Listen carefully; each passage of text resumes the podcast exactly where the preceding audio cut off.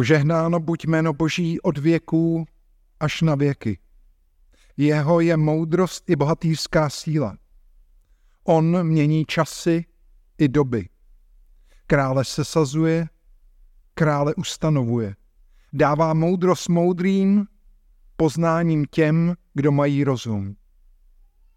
Odhaluje hlubiny a skryté věci, poznává to, co je ve tmě a světlo s ním bydlí.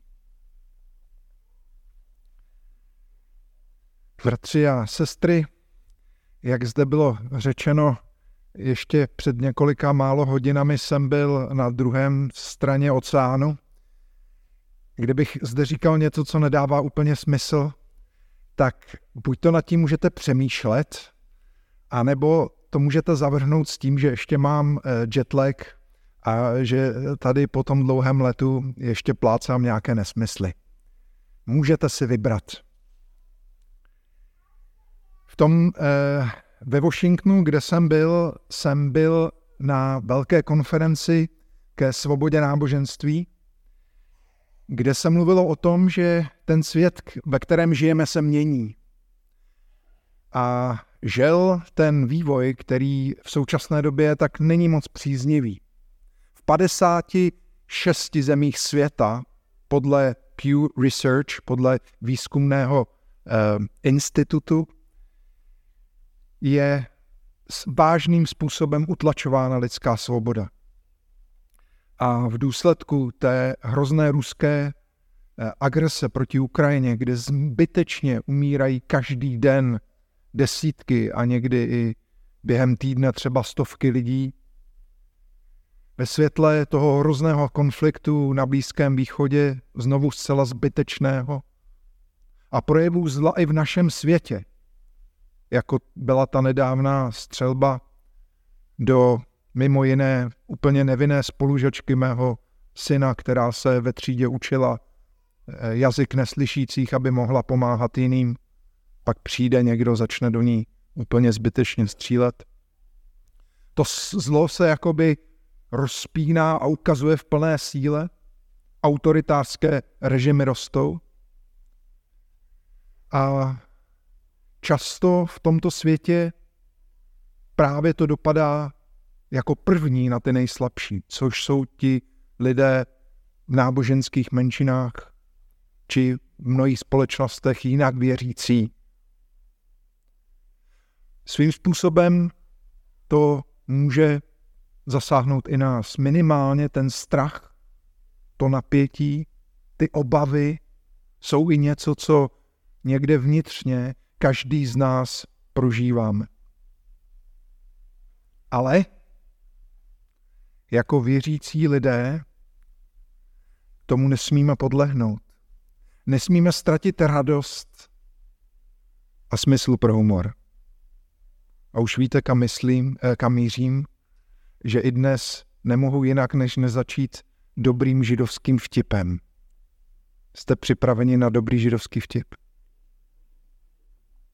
Přiběhne Sára domů k Mojšemu a říká, Mojše, na trhu ženský říkali, že přichází mesiáš.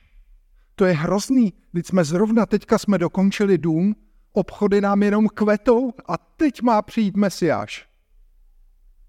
Može se na ní podívá s takovým klidným pohledem a říká, neboj, přežili jsme egyptský otroctví, přežili jsme babylonskou říši, přežili jsme perskou říši, přežili jsme řeckou říši, Přežili jsme Římany, přežili jsme persekuce, přežijeme i Mesiáše. Ten vtip eh, mluví něco o odolnosti, kterou člověk si musí pěstovat a kterou pokud si vypěstujeme a budeme ji provázet s vírou, sílou a odvahou, tak přežijeme cokoliv. Ten, dnes, eh, ten text, který dneska chci s vámi otevřít, je, zvá, eh, je pro vás z velmi známé knihy Daniel. A musím říct, že knihu Daniel otvírám jenom s jistým chvěním, protože vy všichni jste tady daleko větší experti na knihu Daniel než já. Ale já bych ji chtěl otevřít eh, z pohledu tří lidí, kteří tu s námi dnes jsou. Vidíte ty tři židle? Dnes s námi budou tři hosté, tři mladíci. A vy už víte, kam mířím. Otvírám knihu Daniel, první kapitolu. Ve třetím roce králování Joakýma krále Judského přitáhl Nebukadnezar, babylonský král k Jeruzalému a oblehl jej.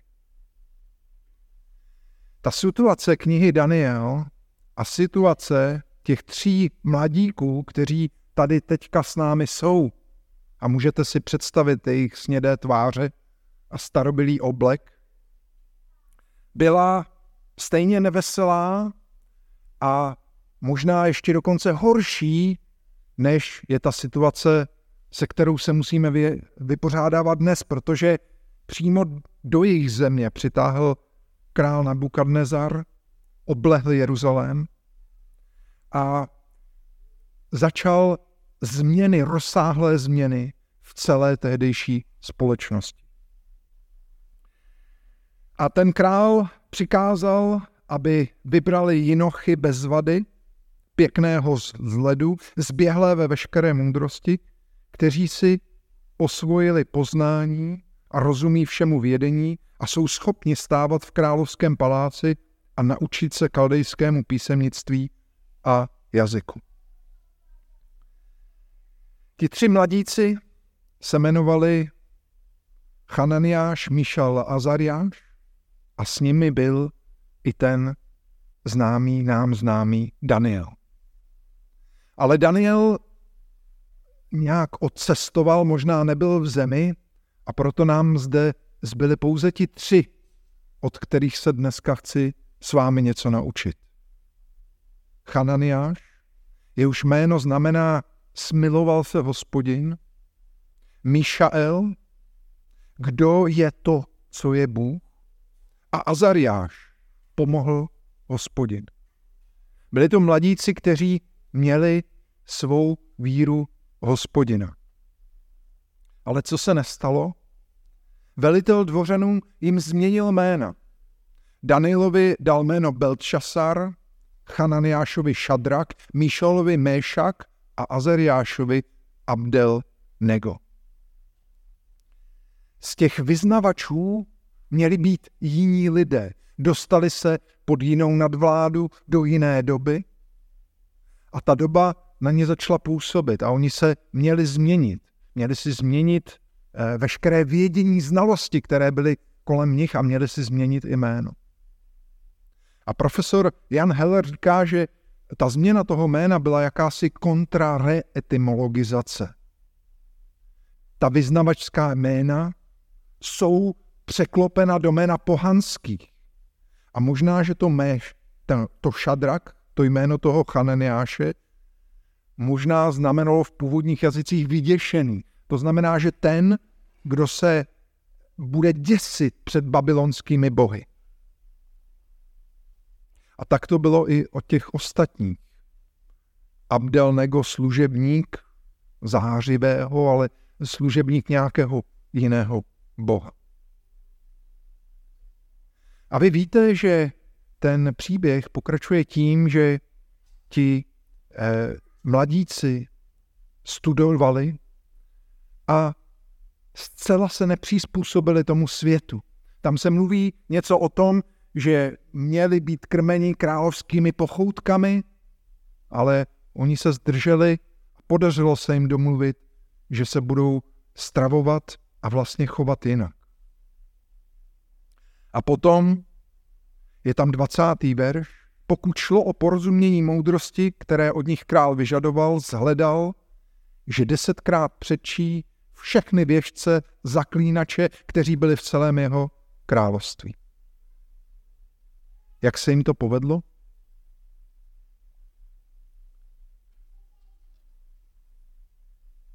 Je jeden starý příběh. Možná to byla kultura, v které se oni začali nacházet. Možná, že to bylo něco, čím se nechali obohatit. A možná, že tenhle příběh má kořeny až tam někde v té kultuře, v které se zrovna ocitli. A ten příběh vypráví o třech princích. Jeden král měl tři syny, kteří jednoho dne vyšli navštívit města a hradby říše. A otec jim řekl, že mohou jít všude, kam chtějí, kromě jedné pevnosti, ozdobené malbami, které prý vedou ke ztrátě rozumu. Tato pevnost byla velice vzdálená a málo známá. A kdyby jim to král nezakázal, tři prince by ani nenapadlo tam jít. Tady vidíte, jak krásně člověk je pokoušen tím zakázaným. Ale probudila se v nich zvědavost a spěchali ji hledat. Přišli k ní v noci. Pevnost měla deset bran. Možná jako deset bran pěti vnějších a pěti vnitřních smyslů. Malby a ozdoby, jimiž byla pokryta, naplnili prince úžasem. A najednou spatřili podobiznu mladé dívky, jejíž krása je oslnila a zapláli k ní láskou. Po dlouhém hledání zjistili, že je to podobizna čínské princezny, kterou její císařský otec drží zavřenou ve věži. Tři bratři se rozhodli, že se vydají do Číny. Po dlouhém čekání v hlavním městě ztratil nejstarší syn trpělivost a padl k císařovým nohám. Ten se k němu choval laskavě a princ plál stále větší láskou. Nakonec láskou zemřel. Nejmladší syn byl nemocný a tak se pohřbu účastnil jen prostřední syn. Císař se k němu choval stejně laskavě jako k nejstaršímu a zahrnul jej dary. Postupně se v princi probudila pícha a ukázal se jako nevděčný. Císaře to urazilo a aniž by si to přál, prince smrtelně zranil.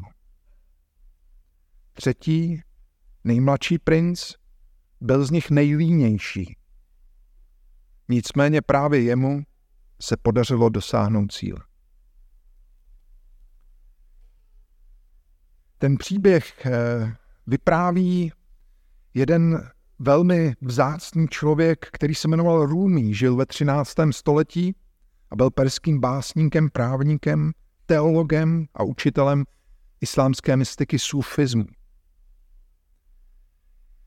A ten Rumi, tento příběh, nepři...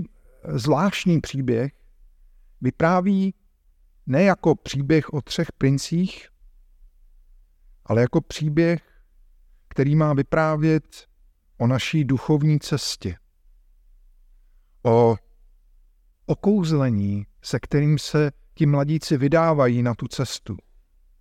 Ovšem, vydávají se bez průvodce. A to, co Rumí říká, že ten, že až ten poslední, že ten jediný vlastně dosáhl toho cíle,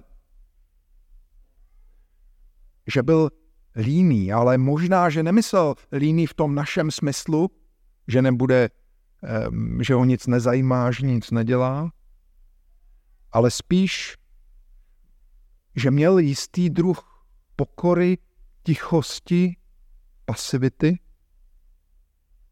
která mu dovolila otevřít srdce pro něco jiného.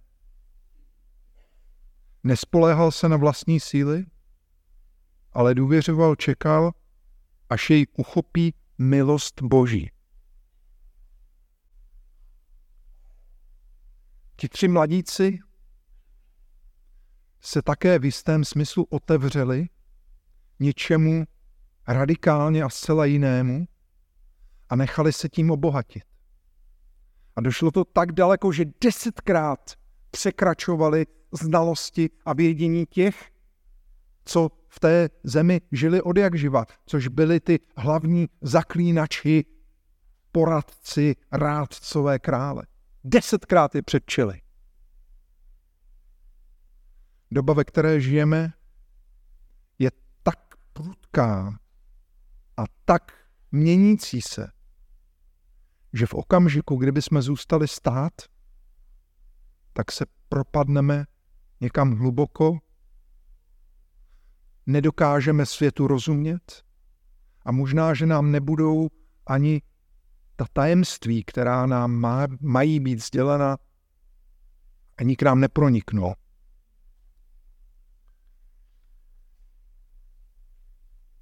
Ta situace, ve, který, ve které se nacházeli ti tři chlapci, Chananiáš, Míšael a Azariáš, byla hrozná, protože Nebukadnezar byl nesmírně prchlivý, výbušný a krutý král. Vzpomeňte si jenom na to, že když eh, zajal krále Sitkiáše, tak mu nechal vydloubnout oči a ještě předtím, než mu nechal vydloubnout oči, tak to poslední, co chtěl, aby byl, aby viděl, byla poprava jeho vlastních synů.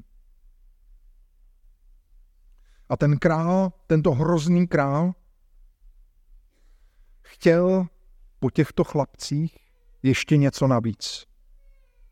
Ve třetí kapitole se píše, král Nebukadnezar dal zhotovit zlatou sochu, jejíž výška byla 60 loket a šířka 6 loket. Postavil ji na pláni důra v babylonské krajině. Možná, že to byl ohlas a jeho reakce na ten sen, který vy všichni dobře znáte. Že najednou tady nebude socha z několika materiálů, ale že to bude celé ze zlata. Když přepočítáte tu výšku, tak to je možná podle některých vykladačů až neuvěřitelných 30 metrů.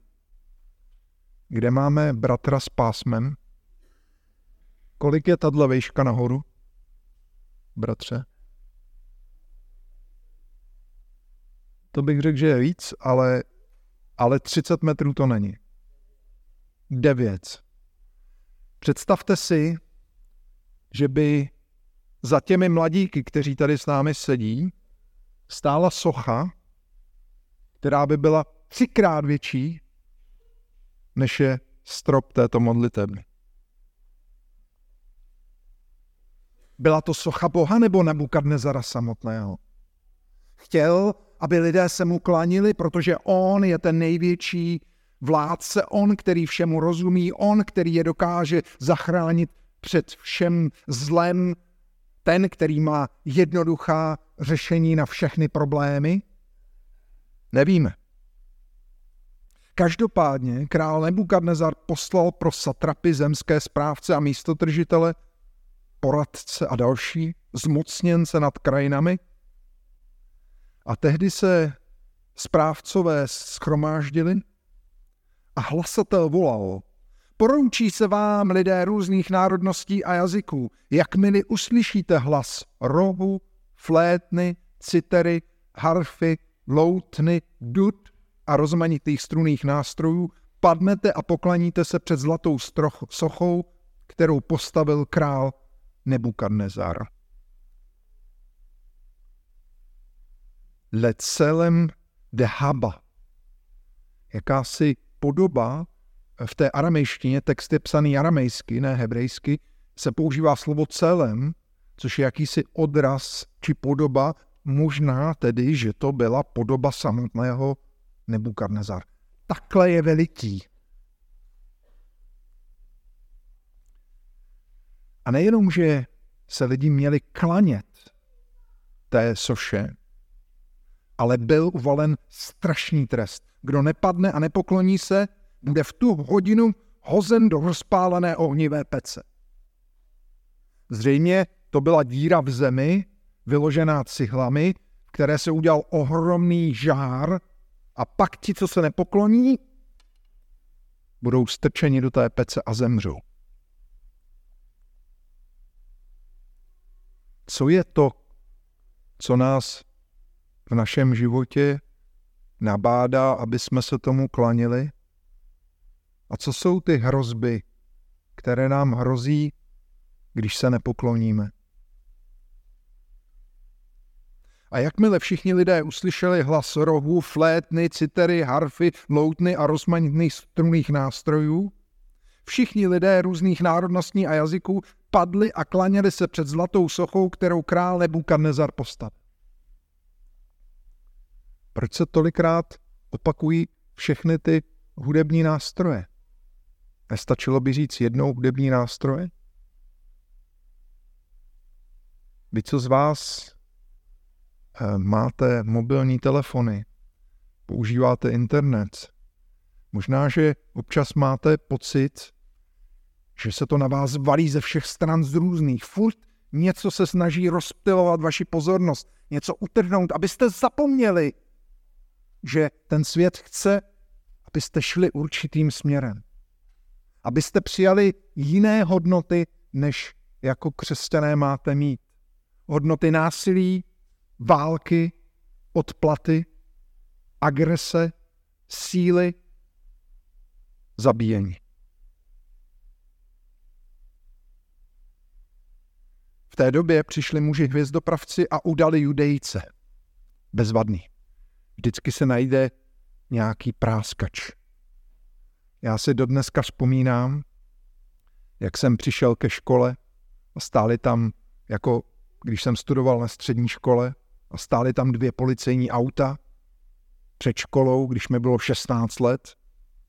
A já jsem si myslel, že ve škole asi někoho zabili, když přijeli dvě auta veřejné bezpečnosti.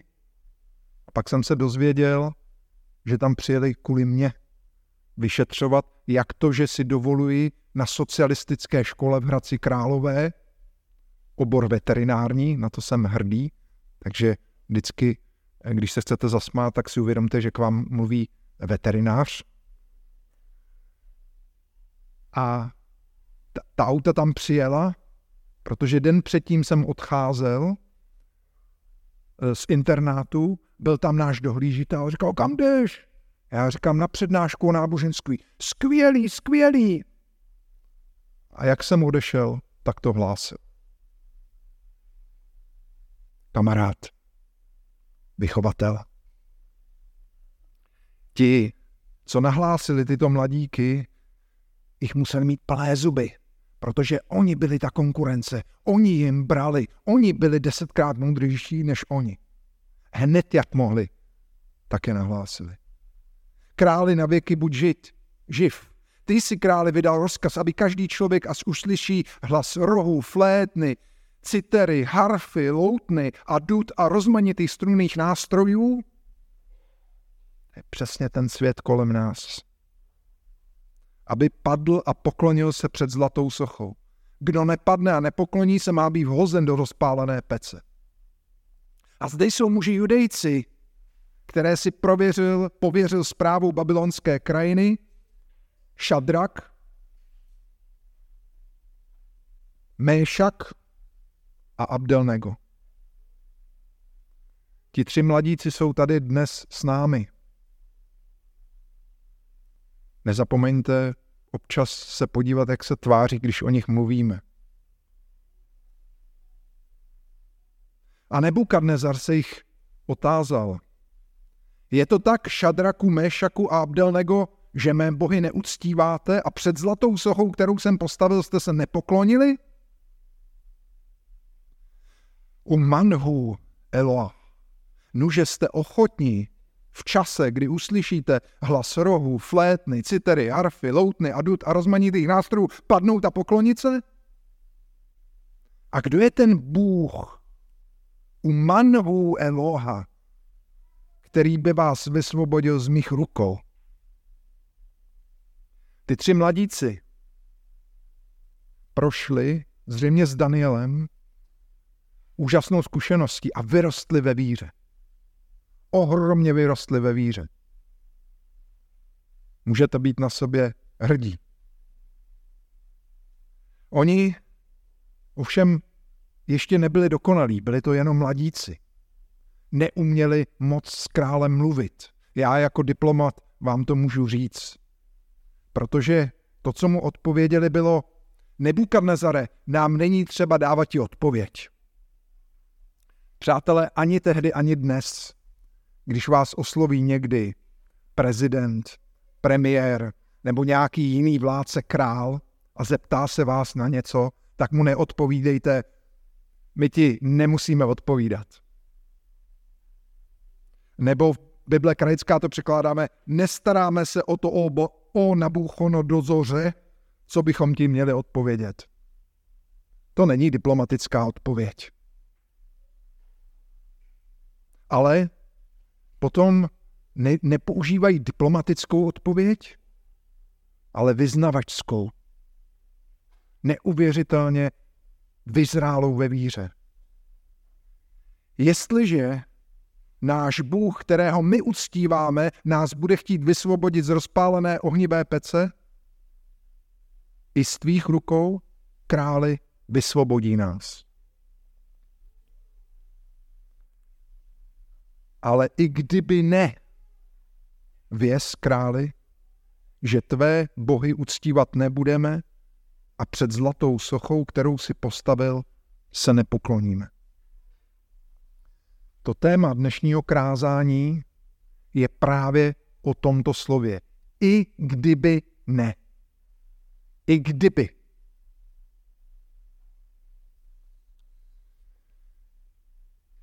Ti mladíci se mohli vrhnout rovnou do toho nebezpečí. Nebo mohli mít takovou naivní víru, jako často křesťané mají. Můžeme dělat, co chceme, pán Bůh nás zachrání. Klidně se do toho vrhnem, pán Bůh tady bude, ochrání mě. To nebyla naivní víra těchto tří mladíků. Oni počítali s tím nebezpečím. A i kdyby to nedopadlo dobře, tak přesto se nepokloní.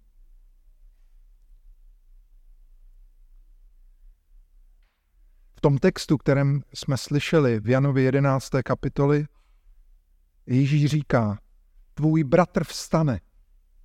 A řekla mu Marta, vím, že vstane při vzkříšení v poslední den. Ježíš jí řekl, já jsem vzkříšení a život. Kdo věří ve mne, i kdyby umřel, bude žít.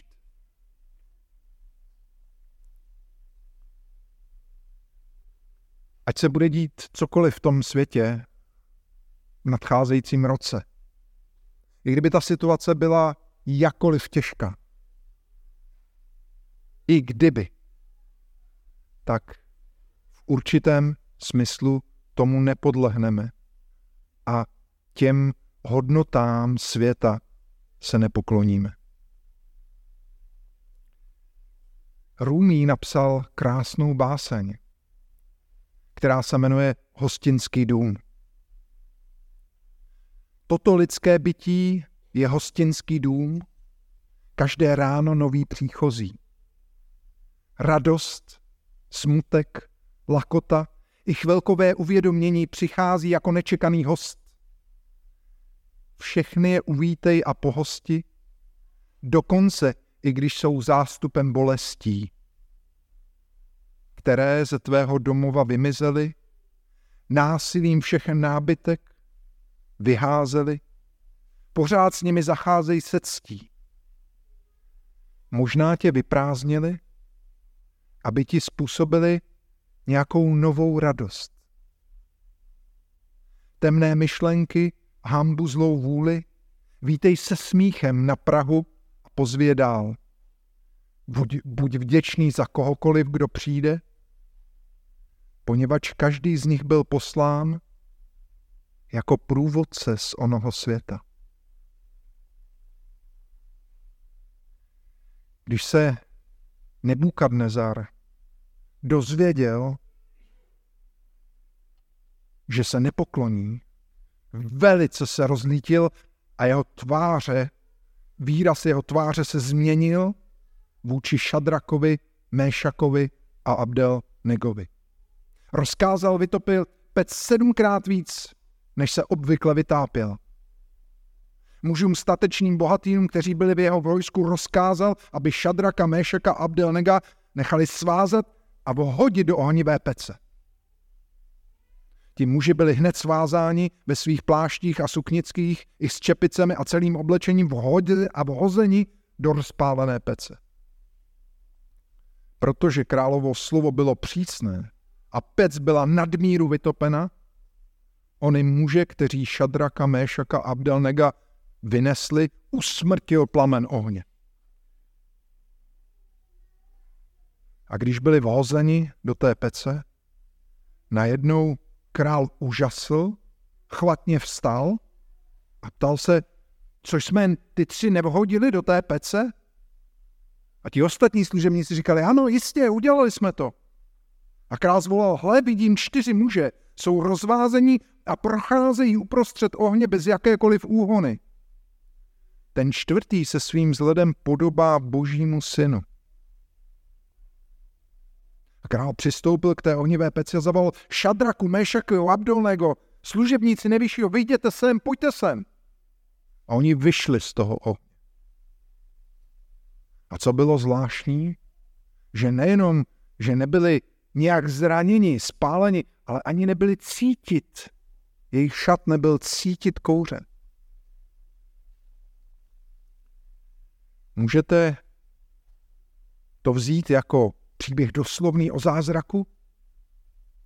Můžete v tom také vidět symboliku plamene toho dnešního světa a opravdové víry, kterou když máte, tak můžete projít bez toho, aby vaše oblečení bylo cítit kouřem.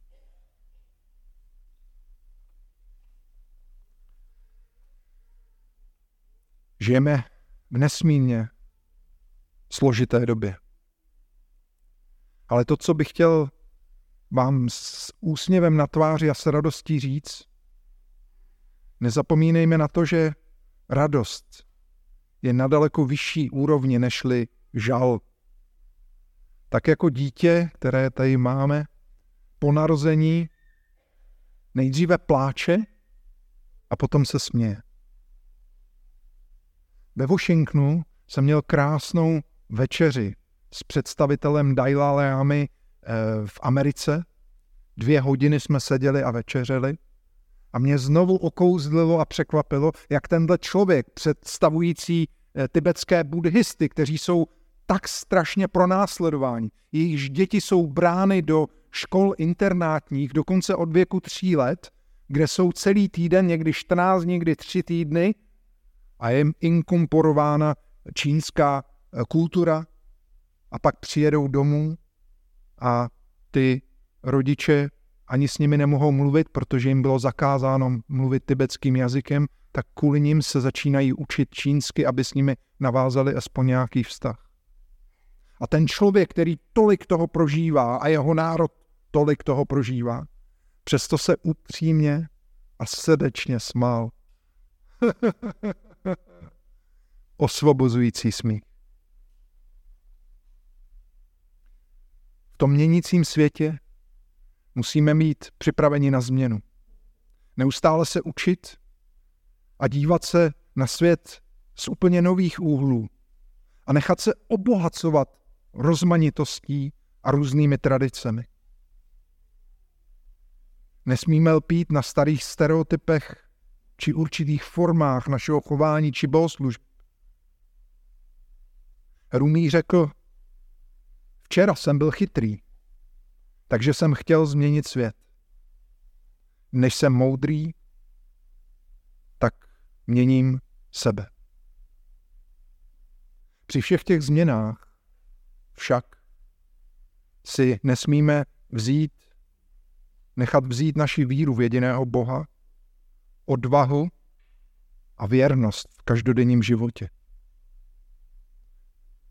Nesmíme si nechat vzít ty morální hodnoty, rozeznávat dobro a zlo a stavět se zlu tváří v tvář. Musíme si postavit zlu, i kdyby to nemuselo dopadnout dobře. Musíme se postavit zlu, i kdyby Bůh se rozhodl řešit tu věc jiným způsobem. Pokud si zachováme to i kdyby těch tří mladíků, kteří tu dnes byli s námi, tak můžeme dojít nejenom k naší vlastní proměně, ale můžeme změnit i ten svět zevnitř. V té tichosti a otevřenosti toho posledního z těch tří princů. A tady ti mládenci, díky tomu, že králi řekli to kouzelné i kdyby, proměnili i toho krále, který nakonec začíná chválit hospodina slovy Rozhojněn buď váš pokoj. Ten nepřítel volá, zalíbilo se mi sdělit vám, jaká znamení a jaké divy učenil na mě Bůh nejvyšší. Jak veliká jsou jeho znamení, jak mocné jsou jeho divy. Jeho království je království věčné a jeho vladařská moc po všechna pokolení. Amen.